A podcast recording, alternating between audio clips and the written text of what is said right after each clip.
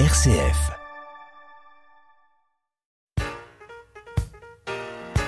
Musique en vie, le magazine de la musique et des musiciens.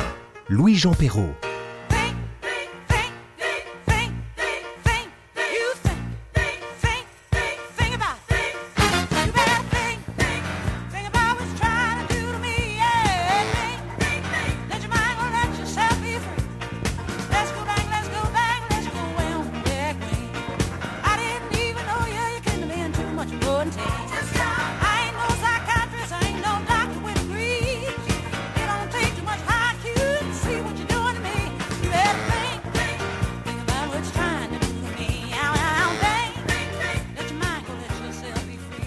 Très heureux de commencer cette nouvelle saison avec vous, avec ce nouveau nom Musique en vie, et pour parler d'une musique qui sera bien vivante entre fin septembre et début octobre dans le forêt, grâce au festival baroque en forêt justement. Euh, pour ce faire, je reçois avec grand plaisir aujourd'hui Magali Perrol du Mora. Bonjour, merci Bonjour, pour Magali. votre invitation.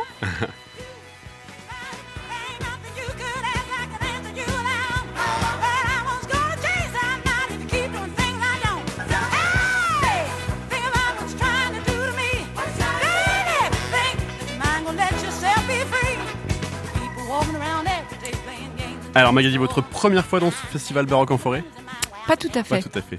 Je crois que j'ai fait du Purcell avec Florent Maillet à la direction. Voilà, et c'est toujours, toujours Florent Maillet à la direction, mais pas pour, pas pour le concert dont nous parlons. Voilà. Euh, concert qui, qui est donc le concert de pré-ouverture de, de ce festival qui aura lieu le 29 septembre à Lésigneux. Un petit mot sur euh, ce programme et cet ensemble? Euh, L'ensemble Musica Nova, qui est dirigé par Lucien Candel, qui est spécialiste, on va dire, des musiques anciennes euh, médiévales Renaissance, en tout cas, qui enseigne à l'HEM de Genève, et que j'aurai plaisir à retrouver euh, pour ce concert qui est finalement, par rapport à l'ensemble, assez tardif par rapport à ce qu'il a l'habitude de faire. D'habitude, c'est plutôt sur un répertoire, euh, on va dire, euh, 16e, mais début 16e. Là, on est sur, euh, sur un répertoire deuxième moitié de 16e. Donc, Quand on dit tardif dans le jargon, c'est plus près de nous, quoi. Plus près de nous. oui, c'est ça. Et c'est un, pro- un programme qui se situe à la fin de la Renaissance et l'idée c'était de montrer les différents courants qui ont façonné le développement du madrigal tout au long du XVIe siècle pour arriver au madrigal qu'on connaît si bien de Monteverdi, et- etc. Monteverdi, justement.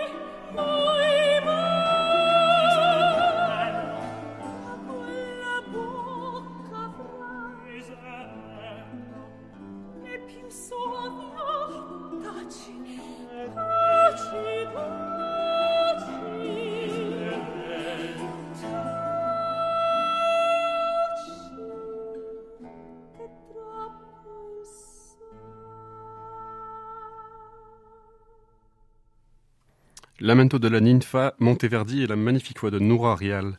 Euh, premier choix de mon invité aujourd'hui, Magali Perrol du Euh, encore un petit mot peut-être sur l'ensemble Musicanova, peut-être quelle est sa particularité, vous me disiez hors micro, mais... Oui, sa particularité c'est que les chanteurs se prennent au jeu de chanter sur facsimilé.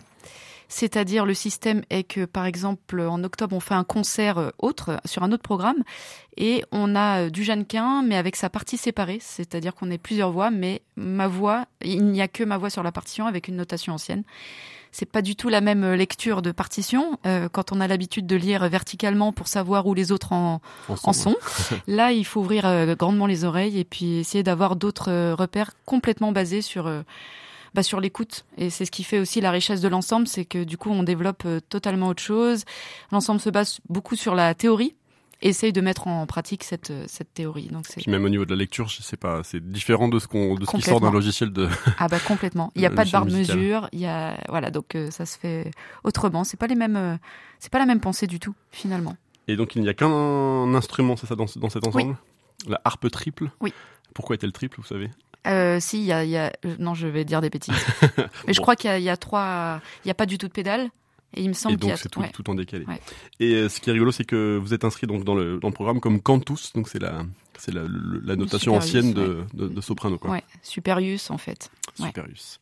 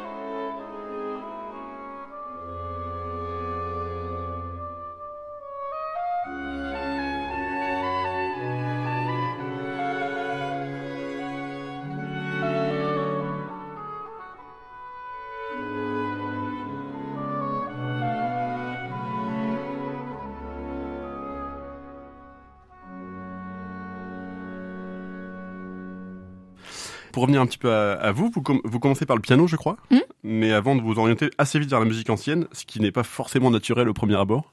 Pas du tout. Même pas du tout. Qu'est-ce qui vous a amené donc à, la musique ancienne? Alors, qu'est-ce qui m'a Alors, c'est un long chemin parce que je viens d'une famille de non musiciens, donc mais j'ai eu la chance de naître à Montbrison et j'ai eu la chance d'avoir la maîtrise de la Loire, qui m'a ouvert euh, tout, tout un univers.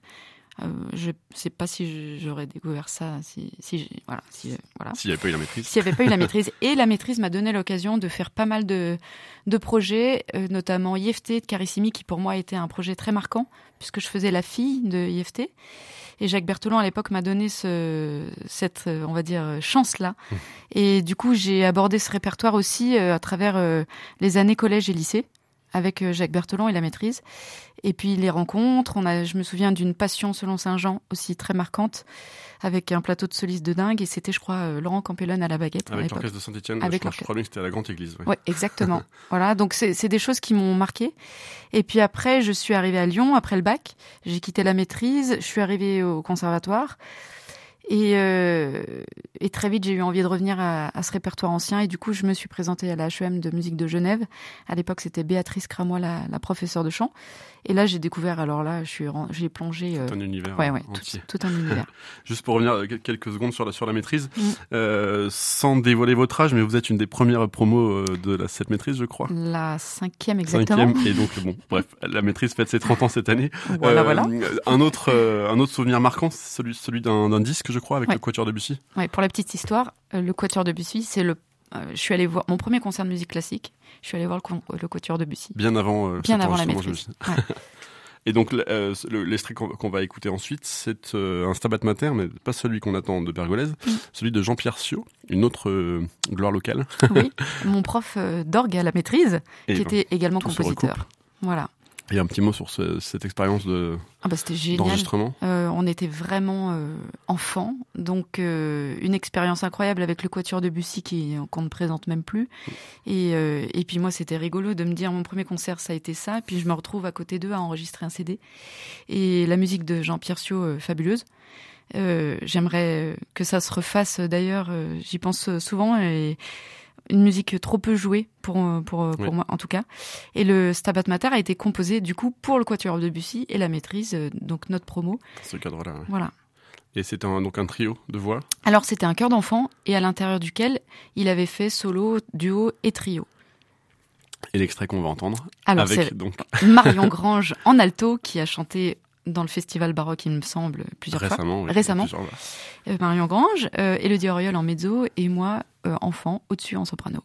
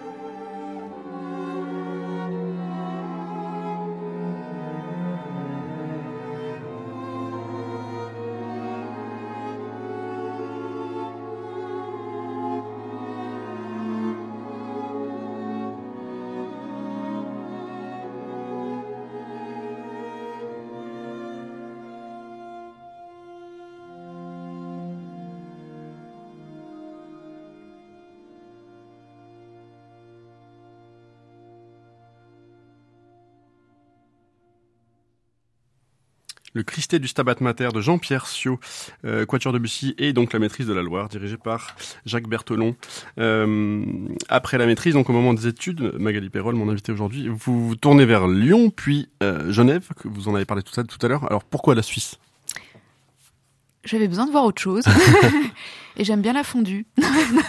Ça. Non, non, il y, a un super pôle de musique ancienne là-bas, avec des profs aussi de. Ça m'intéressait euh, au niveau euh, théorique d'apprendre vraiment, euh, bah, justement, la lecture sur facsimilé, la solmisation, des mots un petit peu barbares comme ça, mais qui permettent de vraiment se plonger dans dans, dans l'histoire de la musique ancienne et de comment aussi on apprenait à l'époque euh, la musique, même pour le chanteur. C'est vrai que pour, pour la musique ancienne, la, la Suisse est très très spécialisée. Ouais. Il y a la Scola Cantorum à, Oui, à à Bâle. Bâle, et puis il y a plein d'écoles euh, Mm.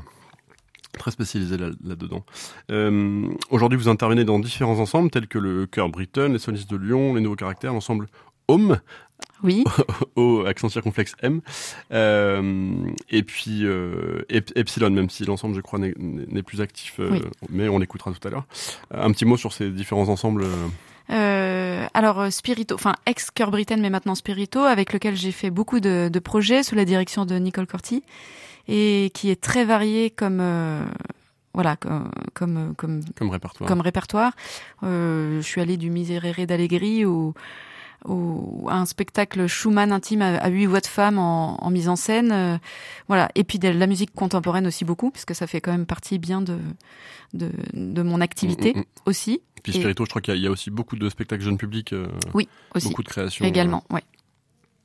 Voilà, et puis après euh, euh, l'ensemble Epsilon, comme vous l'avez dit, qui a été euh, fondamental aussi pour moi dans ma construction de, de musicienne, puisqu'on était, euh, on va dire, en études encore, en études supérieures, et puis on, on s'est retrouvé à six chanteurs, et on a voulu vraiment prendre le temps de construire un son. C'est un ensemble de musique, euh, musique Renaissance, et donc on que a des chanteurs. que des chanteurs.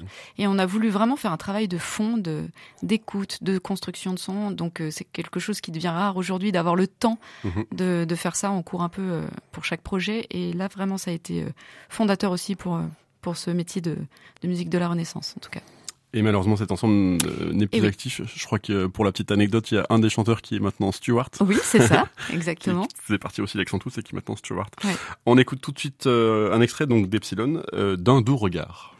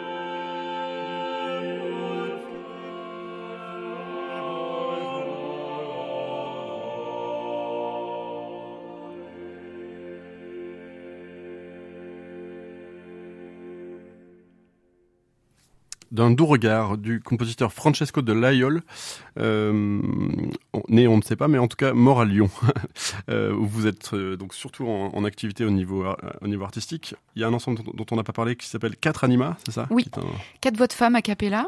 Et on, c'est pareil. Donc je retrouve ce travail avec Epsilon de fond, avec quatre anima. Donc on, on est quatre femmes et on parcourt un répertoire, euh, on va dire ancien, mais aussi contemporain, ce qui nous laisse une grande marge euh, d'exploration. euh, voilà, le plaisir de, de construire aussi ensemble un son. C'est marrant comme souvent musique baroque et musique Ah ouais. contemporaine résonnent Ouais. ensemble, 17e, 18e Mm. ensemble, et puis les, les ex- enfin, les extrêmes. Baroque et, et contemporaine ont beaucoup de similitudes finalement.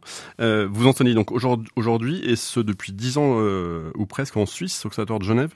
Euh, comment euh, le vivez-vous et comment voyez-vous l'enseignement en France de votre regard extérieur? Bon, alors moi j'adore enseigner euh, et plus les années passent, plus j'aime enseigner. Euh, J'ai la chance d'être dans un conservatoire euh, qui me laisse un libre arbitre euh, important, ce qui fait que je peux créer des projets avec mes élèves très variés. J'essaye d'alterner souvent les, enfin, les plaisirs du chanteur, c'est-à-dire la scène. Puis moi, vu que je suis un petit peu en manque de scène, euh, bah, je, le- je, je comble cette frustration avec mes élèves où je leur écris des spectacles, souvent sur euh, les opérettes, donc rien à voir avec la musique ancienne. Mais euh, donc cette année, on va faire un, un projet euh, scénique avec euh, avec tout ça, avec de l'humour et, et de la danse et de l'opérette. Et, voilà. Et puis l'année dernière, par exemple, j'ai fait un, un programme de musique d'ensemble, parce que je tiens beaucoup à ce que le chanteur ne soit pas que soliste.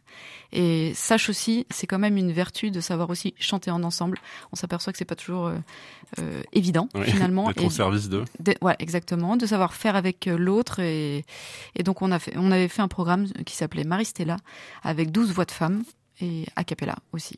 Et donc dans, dans vos élèves, il n'y a pas que des femmes, j'imagine? Alors là, cette année, j'ai 14 filles de âgées, on va dire de 15 à, à 25 ans. Donc super. Les affinités se- dans, dans le chant sont souvent euh, comme ça tournées vers le même euh, sexe ou c'est vraiment un- Bah, à cet âge-là, on s'aperçoit quand même qu'on a beaucoup plus de filles que de garçons. Les garçons se réveillent, mais plus tardivement. Il faut, il y a la mue aussi, puis ce, le classique, on s'aperçoit que les hommes y viennent, bien sûr, mais peut-être un tout petit peu Plus plus, tard. tardivement, sans faire de généralité. Euh, on parlait d'opérette, euh, transition un peu douteuse, Mm. mais ce qui m'amène à d'autres musiques. Vous, vous aimez aussi euh, éc- écouter, je crois, d'autres styles, comme Gilles Pape, par exemple. Gilles Pape, le côté tzigane est en moi. voilà, Gilles Pape, oui, le film Gadjodilo aussi, toute cette musique-là de, ouais, de tzigane, enfin, me parle énormément. Alors, je, je, il faudrait que je cherche un peu pourquoi, mais en tout cas, j'adore tout ça. ouais. Alors tout de suite, la valse triste avec Gilles Pape et The Transylvanian Mountains Boys.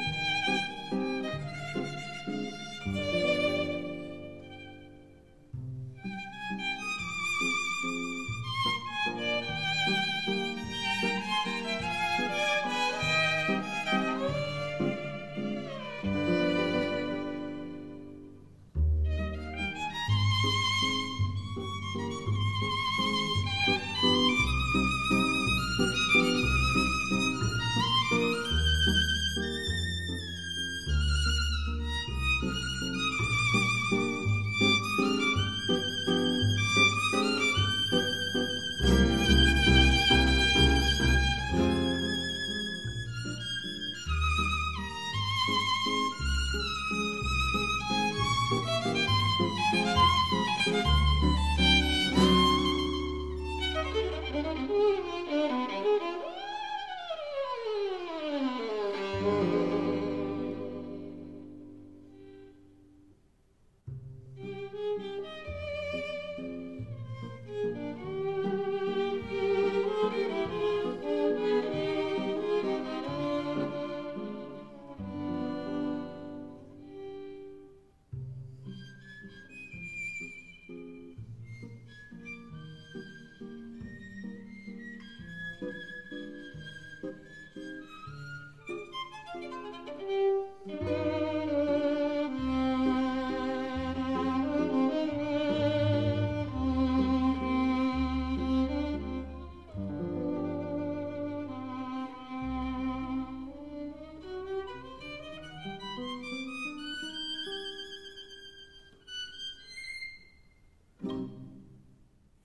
La valse triste version Gilles Pape et les Transylvanian Mountain Boys. choix de mon invité Magali Perrol Dumora aujourd'hui. Euh, vous êtes, on parlait d'enseignement, vous êtes impliqué également dans la pédagogie Willems. Euh, Pouvez-vous expliquer un petit peu en quoi cela consiste? Edgar Willems, c'était un, homme formidable qui est malheureusement trop méconnu de, des de, de, pédagogies un petit peu parallèles d'aujourd'hui.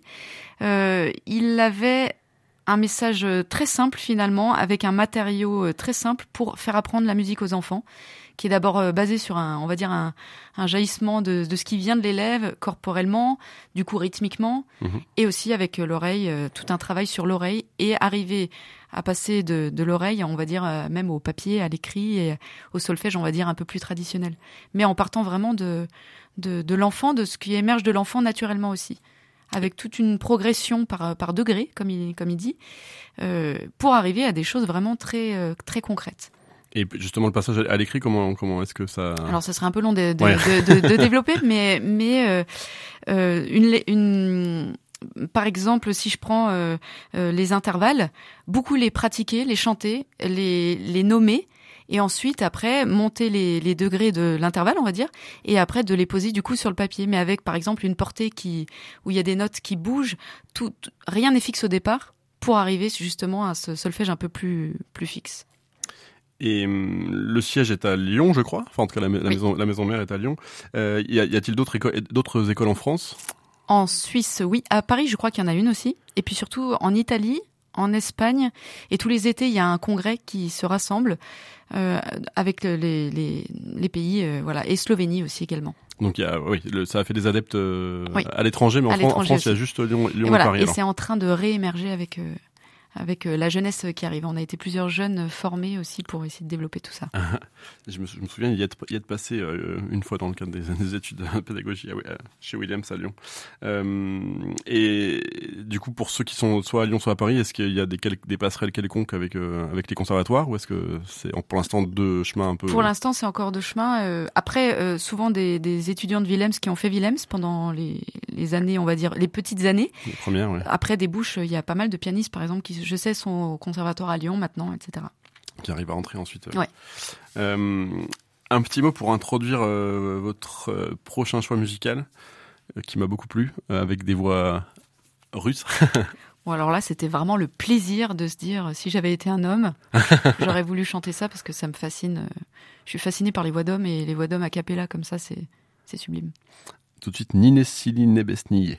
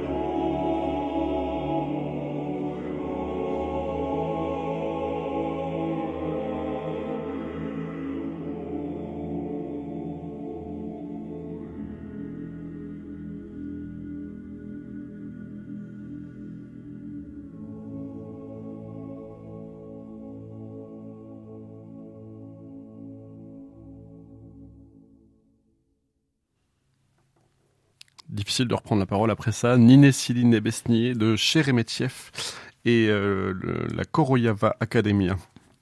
Choix de mon invité, Magali Perrol du Mora aujourd'hui. Euh, couple de chanteurs lyriques, la vie de famille est-elle une scène de théâtre?